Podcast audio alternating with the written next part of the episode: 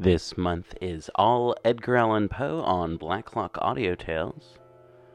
Up first, Edgar Allan Poe, Death of Edgar Allan Poe, The Unparalleled Adventures of One Hans Pfaall, The Gold Bug, Four Beasts in One, The Homo Camelopard, Murders and the Rue Morgue, The Mystery of Marie Rogêt, The Balloon Hoax, Miss Found in a Bottle, The Oval Portrait.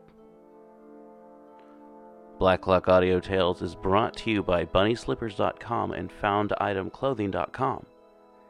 It's still cold outside in a lot of places. Why don't you get some of those Dino Sound slippers? Walk around, make Dino sounds. It's super fun. Be a clown. Get some of those cool T-shirts that they have all around at FoundItemClothing.com. Look like your favorite cool guy from your favorite '80s movie, or maybe a bad guy from an '80s movie if that's your thing too, or just do you like T-shirts that celebrate cult films from the '80s and '90s? FoundItemClothing.com. You should go with them. And while we're talking about people, a uh, quick shout out to Monster Kid Radio. Monster Kid Radio. Google it. Search for it online. Uh, Zach Ferguson, look for the show notes for Articulate Warbling, a podcast I produce. Let's see, what else? Um, search for Twisted Pulp Radio, I think it is what it's called and Twisted Pulp Radio, Twisted Pulp Show. Anyway, it's a pulp radio show produced out of some radio station in California, and I lend some voice talents to that occasionally. Okay, what else do we have in the show notes? Dave's Corner of the Universe. Check out Dave's Corner of the Universe by just simply searching for Dave's Corner of the Universe. There's no other Dave's Corners of the Universe out there. And also listen for Dave's little specials here and there on Black Clock Audio Tales and also Dave's Underground Goat Shenanigans, which just had a Christmas special drop. And hopefully will have its episode one happen within the month of January. So we'll see when all that happens. It's going to be super cool. And also, don't forget to follow Black Clock Audio Tales on social media. Just look for PGTTCM, that's the website, pgttcm.com, for People's Guide to the Cthulhu Mythos, our monthly Cthulhu Mythos show that, oh, unfortunately, we just had a reading last month, but hey, this month we're going to go back to having an episode. And also, let's not forget that you can find us on Instagram, Facebook, and Twitter at PGTTCM, or look for Black Clock Audio Tales if that doesn't work. And let's not forget, you are wonderful, and I think you're great. Okay. Blacklock Audio Tales, Tales, Tales, Tales, Tales, Tales, Tales,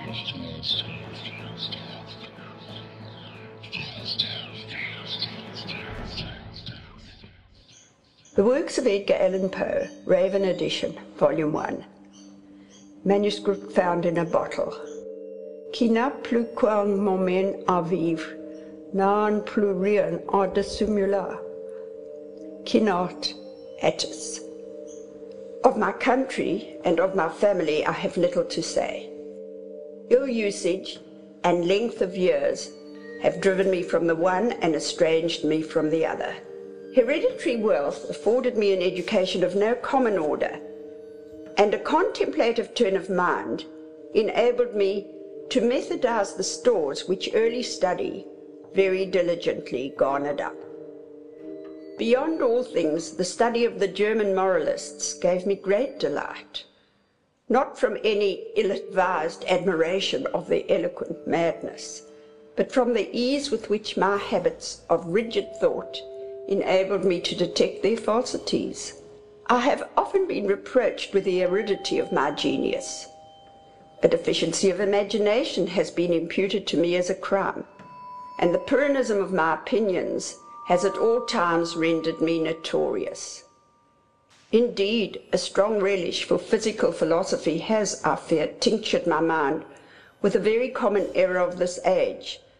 I mean the habit of referring occurrences even the least susceptible of such reference to the principles of that science.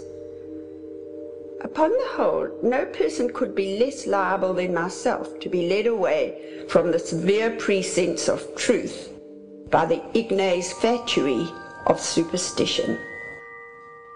I have thought proper to premise thus much, lest the incredible tale I have to tell should be considered rather the raving of a crude imagination than the positive experience of a mind to which the reveries of fantasy have been a dead letter and a nullity. After many years spent in foreign travel, I sailed in the year 18 from the port of Batavia in the rich and populous island of Java on a voyage to the archipelago of the Sunda Islands. I went as passenger, having no other inducement than a kind of nervous restlessness which haunted me as a fiend. Our vessel was a beautiful ship of about 400 tons, copper fastened, and built at Bombay of Malabar teak. She was freighted with cotton wool and oil from the Laccadive Islands. We had also on board coir, jaggery, ghee, cocoa nuts, and a few cases of opium.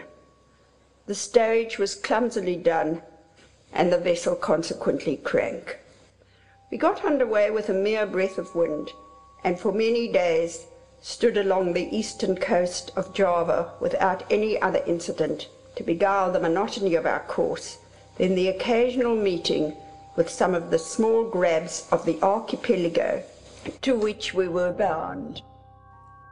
One evening, leaning over the taffrail, I observed a very singular isolated cloud to the northwest.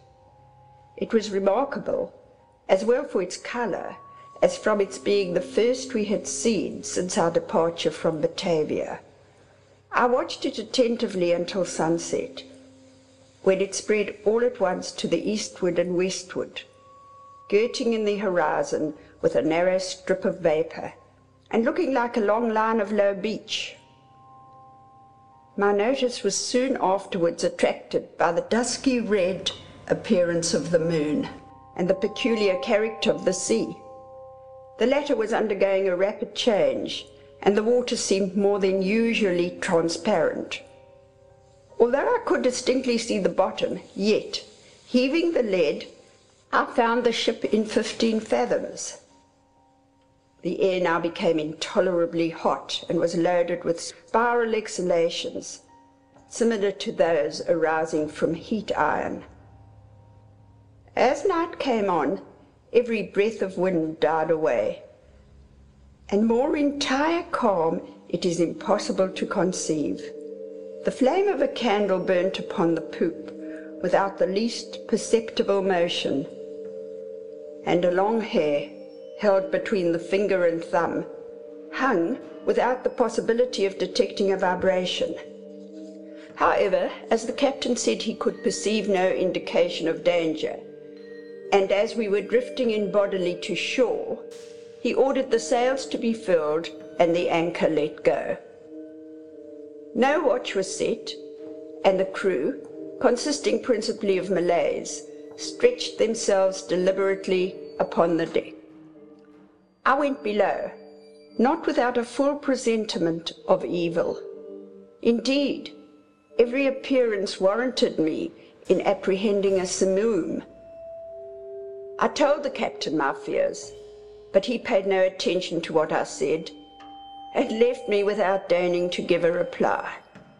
My uneasiness, however, prevented me from sleeping, and about midnight I went upon deck. As I placed my foot upon the upper step of the companion ladder, I was startled by a loud humming noise, like that occasioned by the rapid revolution of a mill wheel, and before I could ascertain its meaning, I found the ship quivering to its centre. In the next instant, a wilderness of foam hurled us upon our beam ends, and rushing over us, fore and aft, swept the entire deck from stem to stern. The extreme fury of the blast proved, in a great measure, the salvation of the ship.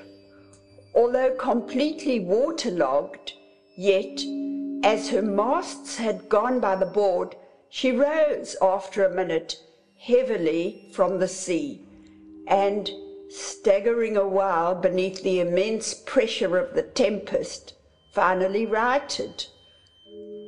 By what miracle I escaped destruction, it is impossible to say. Stunned by the shock of the water, I found myself, upon recovery, jammed in between the stern post and the rudder. With great difficulty, I gained my feet, and looking dizzily round, was at first struck with the idea of our being among breakers so terrific, beyond the wildest imagination, was the whirlpool of mountainous and foaming ocean within which we were engulfed. After a while, I heard the voice of an old Swede who had shipped with us at the moment of our leaving port. I hallooed to him with all my strength, and presently he came reeling aft. We soon discovered that we were the sole survivors of the accident. All on deck, with the exception of ourselves, had been swept overboard. The captain and mates must have perished as they slept, for the cabins were deluged with water. Without assistance, we could expect to do little for the security of the ship and our exertions were at first paralyzed by the momentary expectation of going down. Our cable had, of course, parted like packthread at the first breath of the hurricane, or we should have been instantaneously overwhelmed. We scudded with frightful velocity before the sea, and the water made clear breaches over us. The framework of our stern was shattered excessively, and in almost every respect we had received considerable injury. But to our extreme joy, we found the pumps unchoked, and that we had made no great shifting of the ballast. The main fury of the blast had already blown over, and we apprehended little danger from the violence of the wind but we looked forward to its total cessation with dismay, well believing that, in our shattered condition, we should inevitably perish in the tremendous swell which would ensue. But this very just apprehension seemed by no means likely to be soon verified. For five entire days and nights, during which our subsistence was a small quantity of jaggery, procured with great difficulty from the forecastle. The hulk flew at a rate defying computation before rapidly succeeding flaws of wind, which, without equaling the first violence of the simoom, were still more terrific than any tempest I had ever encountered.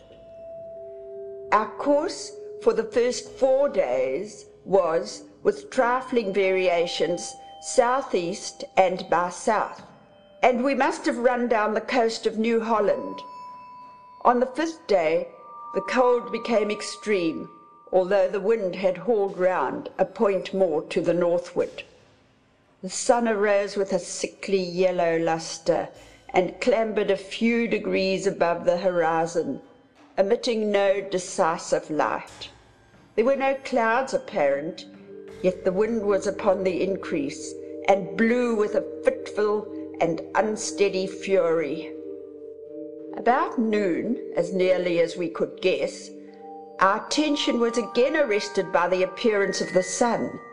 It gave out no light, properly so called, but a dull and sullen glow without reflection, as if all its rays were polarized. Just before sinking within the turgid sea, its central fires suddenly went out, as if hurriedly extinguished by some unaccountable power. It was a dim, sliver like rim, alone as it rushed down the unfathomable ocean. We waited in vain for the arrival of the sixth day. That day to me has not arrived, to the Swede never did arrive. Thenceforward we were enshrouded in patchy darkness, so that we could not have seen an object at twenty paces from the ship. Eternal night continued to envelop us, all unrelieved by the phosphoric sea brilliancy to which we had been accustomed in the tropics. We observed, too, that although the tempest continued to rage with unabated violence, there was no longer to be discovered the usual appearance of surf or foam which had hitherto attended us. All around were horror and thick gloom, and a black, sweltering desert of ebony. Superstitious terror crept by degrees into the spirit of the old Swede, and my own soul was wrapped up in silent wonder. We neglected all care of the ship as worse than useless, and securing ourselves as well as possible to the stump of the mizzenmast, looked out bitterly into the world of ocean. We had no means of calculating time, nor could we form any guess of our situation. We were, however, well aware of having made farther to the southward than any previous navigators, and felt great amazement at not meeting with the usual impediments of ice. In the meantime, every moment threatened to be our last, every mountainous billow hurried to overwhelm us. The swell surpassed anything I had imagined possible, and that we were not instantly buried is a miracle. My companion spoke of the lightness of our cargo, and reminded me of the excellent qualities of our ship. But I could not help feeling the utter hopelessness of hope itself, and prepared myself gloomily for that death which I thought nothing could defer beyond an hour, as, with every knot of way the ship made, the swelling of the black, stupendous seas became dismally appalling. At times we gasped for breath at an elevation of beyond the albatross, at times became dizzy with the velocity of our descent into some watery hell where the air grew stagnant and no sound disturbed the slumbers of the kraken. We were at the bottom of one of these abysses when a quick scream from our companion broke fearfully upon the night. See, see, cried he, shrieking in my ears. Almighty God, see, see. As he spoke, I became aware of a dull, sullen glare of red light which streamed down the sides of the vast chasm where we lay, and threw a fitful brilliancy upon our deck. Casting my eyes upward, I beheld a spectacle which froze the current of my blood. At a terrific height, directly above us, and upon the very verge of the precipitous descent, hovered a gigantic ship of perhaps four thousand tons. Although upreared upon the summit of a wave more than a hundred times her own altitude, her apparent size exceeded that of any ship of the line or East Indiaman in existence. Her huge hull was a deep, dingy black, unrelieved by any of the customary carvings of a ship. A single row of brass cannon protruded from her open ports and dashed from their polished surfaces the fires of innumerable battle lanterns which swung to and fro about her rigging. But what mainly inspired us with horror and astonishment was that she bore up under a press of sail in the very teeth of that supernatural sea and of that ungovernable hurricane. When we first discovered her, her bows were alone to be seen, as she rose slowly from the dim and horrible gulf beyond her. For a moment of intense terror, she paused upon the giddy pinnacle, as if in contemplation of her own sublimity, then trembled and tottered and came down.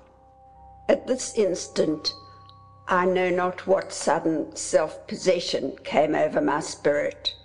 Staggering as far aft as I could, I awaited fearlessly the ruin that was to overwhelm. Our own vessel was at length ceasing from her struggles and sinking with her head to the sea. The shock of the descending mass struck her consequently in that portion of her frame which was already under water, and the inevitable result was to hurl me with irresistible violence upon the rigging of the stranger. As I fell, the ship hove in stays and went about, and to the confusion ensuing I attributed my escape from the notice of the crew. With little difficulty I made my way unperceived to the main hatchway, which was partially open, and soon found an opportunity of secreting myself in the hold. Why I did so I can hardly tell. An indefinite sense of awe, which at first sight of the navigators of the ship had taken hold of my mind, was perhaps the principle of my concealment. I was unwilling to trust myself to a race of people who had offered, to the cursory glance I had taken, so many points of vague novelty, doubt, and apprehension. I therefore thought proper to contrive a hiding place in the hold. This I did by removing a small portion of the shifting boards in such a manner as to afford me a convenient retreat between the huge timbers of the ship. I had scarcely completed my work when a footstep in the hold forced me to make use of it. A man passed by my place of concealment with a feeble and unsteady gait. I could not see his face, but had an opportunity of observing his general appearance. There was about it an evidence of great age and infirmity. His knees tottered beneath the load of years, and his entire frame quivered under the burthen. He muttered to himself in a low, broken tone some words of a language which I could not understand, and groped in a corner among a pile of singular looking instruments and decayed charts of navigation. His manner was a wild mixture of peevishness of second childhood and the solemn dignity of a god. He at length went on deck, and I saw him no more. A feeling for which I have no name has taken possession of my soul. A sensation which will admit of no analysis, to which the lessons of bygone times are inadequate, and for which I fear futurity itself will offer me no key. To a mind constituted like my own, the latter consideration is an evil. I shall never, I know that I shall never, be satisfied with regard to the nature of my conceptions. Yet it is not wonderful that these conceptions are indefinite, since they have their origin in sources so utterly novel. A new sense, a new entity is added to my soul. It is long since I first trod the deck of this terrible ship, and the rays of my destiny are, I think, gathering to a focus. incomprehensible men, wrapped up in meditations of a kind which I cannot divine. They pass me by unnoticed. Concealment is utter folly on my part, for the people will not see. It was but just now that I passed directly before the eyes of the mate. It was no long while ago that I ventured into the captain's own private cabin, and took thence the materials with which I write and have written. I shall from time to time continue this journal.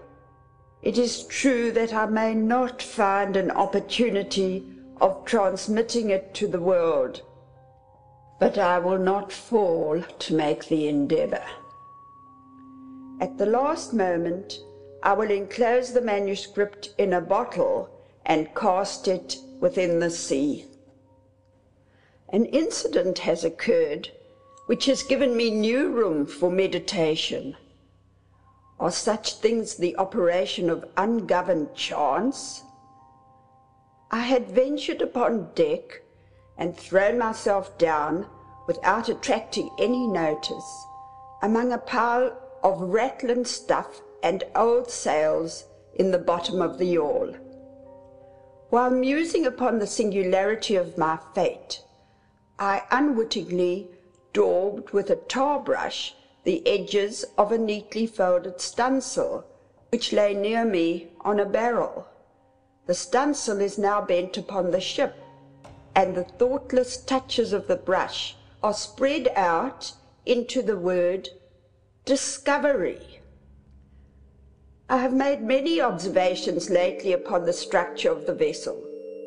Although well armed, she is not, I think, a ship of war. Her rigging, build, and general equipment all negative a supposition of this kind. What she is not, I can easily perceive. What she is, I fear it is impossible to say.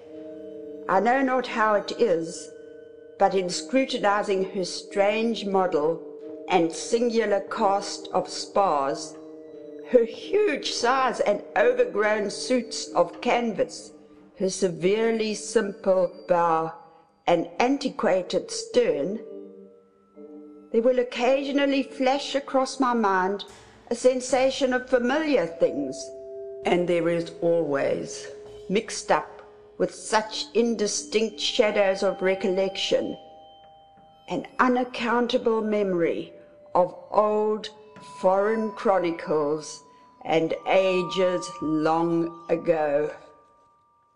I have been looking at the timbers of the ship she is built of a material to which I am a stranger. There is a peculiar character about the wood which strikes me as rendering it unfit for the purpose to which it has been applied. I mean its extreme porousness, considered independently by the worm-eaten condition, which is a consequence of navigation in these seas, and apart from the rottenness attendant upon age. It will appear perhaps an observation somewhat over curious, but this wood would have every characteristic of Spanish oak if Spanish oak were distended by any unnatural means. In reading the above sentence, a curious apothegm of an old weather-beaten Dutch navigator comes full upon my recollection. It is as sure, he was wont to say, when any doubt was entertained of his veracity, as sure as there is a sea where the ship itself will grow in bulk, like the living body of the seaman. About an hour ago, I made bold to thrust myself among a group of the crew. They paid me no manner of attention, and, although I stood in the very midst of them all, seemed utterly unconscious of my presence. Like the one I had at first seen in the hold, they all bore about them the marks of a hoary old age. Their knees trembled with infirmity, their shoulders were bent double with decrepitude, their shriveled skins rattled in the wind, their voices were low, tremulous, and broken. Their eyes glistened with the rheum of years, and their grey hairs streamed terribly in the tempest. Around them, on every part of the deck, lay scattered mathematical instruments of the most quaint and obsolete construction. I mentioned some time ago the bending of a stunsail. From that period, the ship, being thrown dead off the wind, has continued her terrific course due south, with every rag of canvas packed upon her, from her trucks to her lower stunsail booms, and rolling every moment her topgallant yard arms into the most appalling hell of water which it can enter into the mind of man to imagine.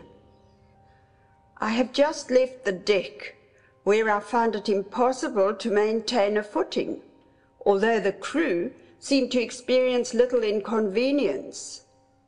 It appears to me a miracle of miracles that our enormous bulk is not swallowed up at once and forever.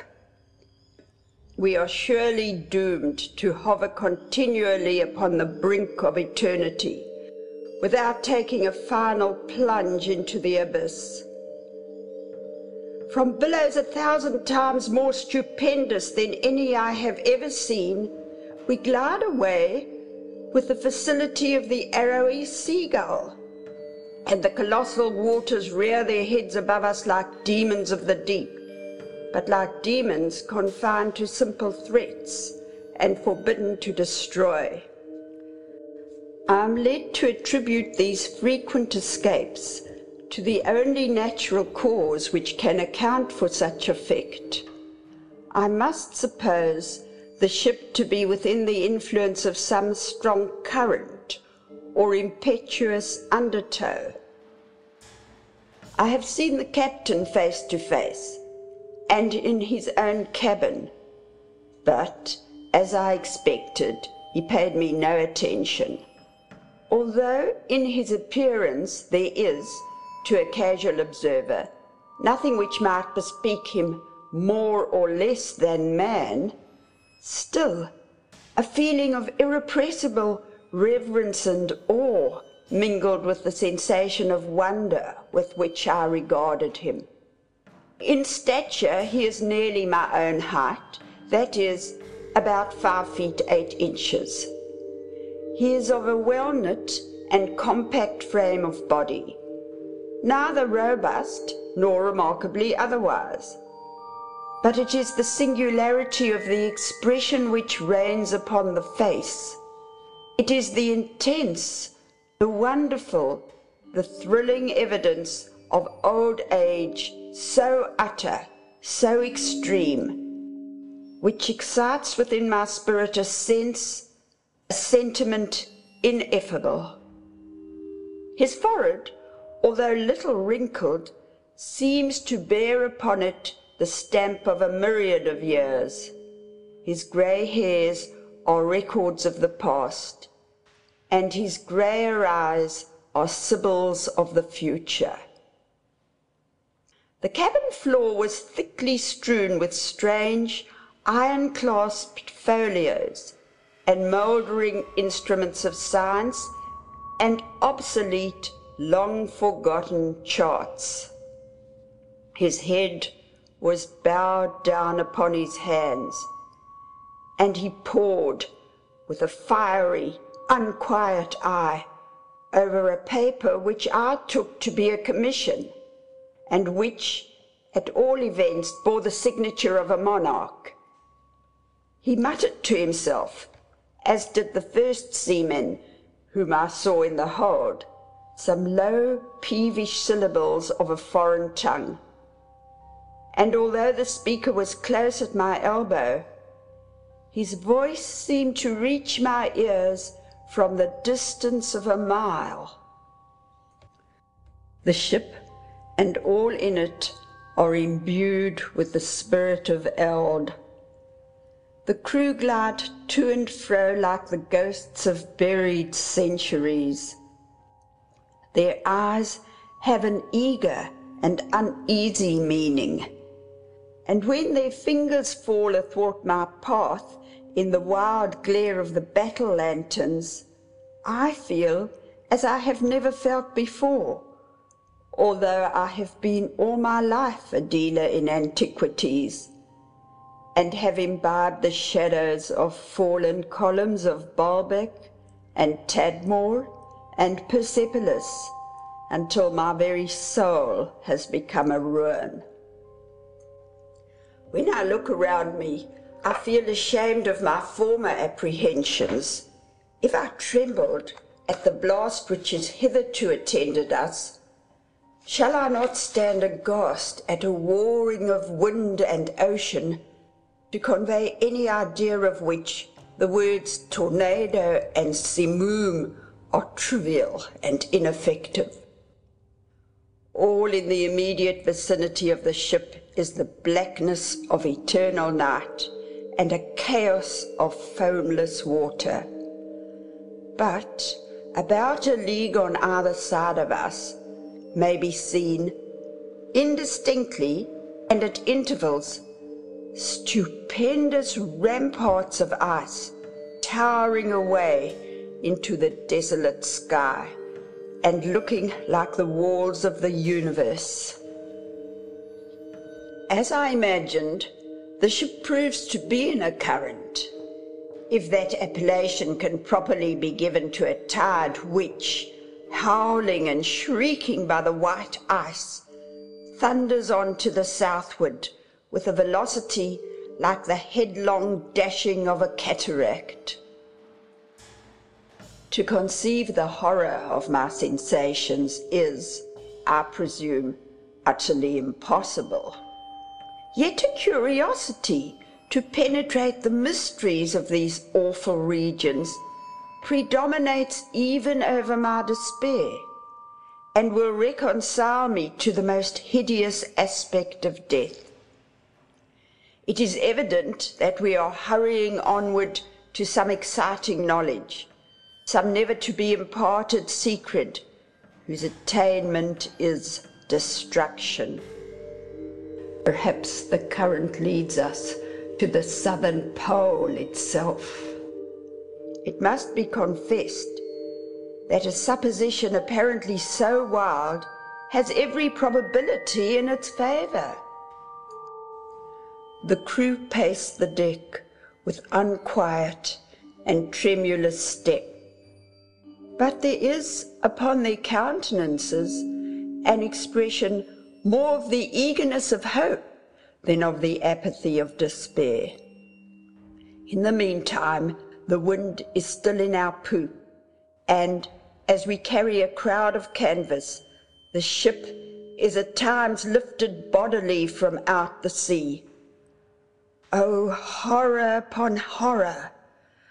The ice opens suddenly to the right and to the left, and we are whirling dizzily in immense concentric circles round and round the borders of a gigantic amphitheatre the summit of whose walls is lost in the darkness and the distance. But little time will be left me to ponder upon my destiny. The circles rapidly grow small. We are plunging madly within the grasp of the whirlpool. And amid a roaring and bellowing and thundering of ocean and of tempest, the ship is quivering, O oh God, and going down.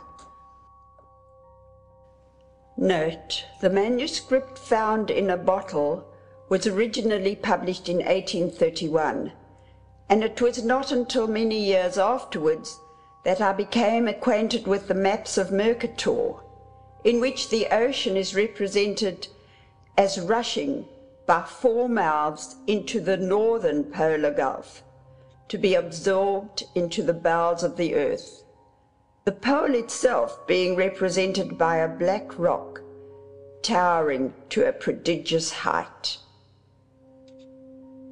End of manuscript found in a bottle.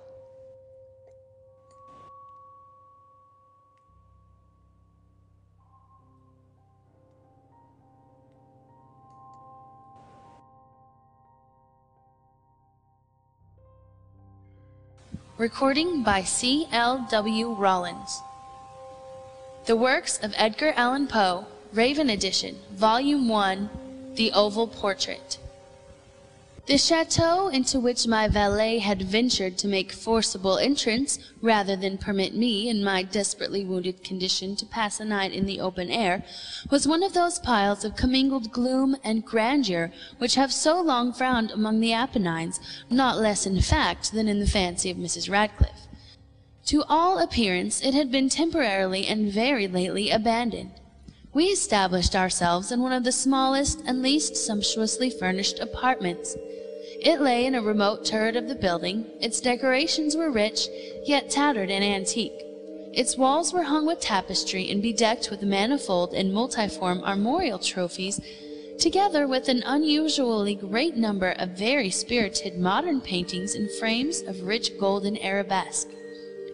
In these paintings, which depended from the walls not only in their main surfaces, but in very many nooks which the bizarre architecture of the chateau rendered necessary, in these paintings my incipient delirium, perhaps, had caused me to take deep interest, so that I bade Pedro to close the heavy shutters of the room, since it was already night, to light the tongues of a tall candelabrum which stood by the head of my bed, and to throw open far and wide the fringed curtains of black velvet which enveloped the bed itself. I wished all this done that I might resign myself, if not to sleep, at least alternately to the contemplation of these pictures, and the perusal of a small volume which had been found upon the pillow, and which purported to criticise and describe them. Long, long I read, and devoutly, devotedly I gazed. Rapidly and gloriously the hours flew by, and the deep midnight came. The position of the candelabrum displeased me, and outreaching my hand with difficulty, rather than disturb my slumbering valet, I placed it so as to throw its rays more fully upon the book. But the action produced an effect altogether unanticipated. The rays of the numerous candles, for there were many, now fell within a niche of the room which had hitherto been thrown into deep shade by one of the bedposts. I thus saw in vivid light a picture all unnoticed before. It was the portrait of a young girl, just ripening into womanhood. I glanced at the painting hurriedly, and then closed my eyes. Why I did this was not at first apparent even to my own perception, but while my lids remained thus shut, I ran over in my mind my reason for so shutting them. It was an impulsive movement to gain time for thought, to make sure that my vision had not deceived me to calm and subdue my fancy for a more sober and more certain gaze. In a very few moments I again looked fixedly at the painting. That I now saw aright I could not and would not doubt, for the first flashing of the candles upon that canvas had seemed to dissipate the dreamy stupor which was stealing over my senses, and to startle me at once into waking life. The portrait, I have already said, was that of a young girl. It was a mere head and shoulders, done in what is technically termed a vignette manner, much in the style of the favorite heads of Sully. The arms, the bosom, and even the ends of the radiant hair melted imperceptibly into the vague yet deep shadow which formed the background of the whole. The frame was oval, richly gilded and filigreed in Moresque. As a thing of art, nothing could be more admirable than the painting itself, but it could have been neither the execution of the work nor the immortal beauty of the countenance which had so suddenly and so vehemently moved me. Least of all could it have been that my fancy, shaken from its half slumber, had mistaken the head for that of a living person. I saw at once that the peculiarities of the design, of the vignetting, and of the frame must have instantly dispelled such idea, must have prevented even its momentary entertainment. Thinking earnestly upon these points, I remained for an hour perhaps, half sitting, half reclining, with my vision riveted upon the portrait. At length, satisfied with the true secret of its effect, I fell back within the bed. I had found the spell of the picture in an absolute life likeliness of expression, which, at first startling, finally confounded, subdued, and appalled me. With deep and reverent awe, I replaced the candelabrum in its former position. The cause of my deep agitation being thus shut from view, I sought eagerly the volume which discussed the paintings and their histories. Turning to the number which designated the oval portrait, I there read the vague and quaint words which follow. She was a maiden of rarest beauty, and not more lovely than full of glee and evil was the hour when she saw and loved and wedded the painter. He, passionate, studious, austere, and having already a bride in his art, she a maiden of rarest beauty, and not more lovely than full of glee. All light and smiles, and frolicsome as the young fawn, loving and cherishing all things, hating only the art which was her rival, dreading only the palette and brushes and other untoward instruments which deprived her of the countenance of her lover. It was thus a terrible thing for this lady to hear the painter speak of his desire to portray even his young bride. But she was humble and obedient, and sat meekly for many weeks in the dark, high turret chamber, where the light dripped upon the pale canvas only from overhead. But he, the painter, took glory in his work, which went on from hour to hour and from day to day. And he was a passionate and wild and moody man, who became lost in reveries, so that he would not see that the light which fell so ghastly in that lone turret withered the health and the spirits of his bride, who pined visibly to all but him. Yet she smiled on and still on, uncomplainingly because she saw that the painter who had high renown took a fervid and burning pleasure in his task, and wrought day and night to depict her who so loved him, yet who grew daily more dispirited and weak. And in sooth, some who beheld the portrait spoke of its resemblance in low words, as of a mighty marvel, and a proof not less of the power of the painter than of his deep love for her whom he depicted so surpassingly well.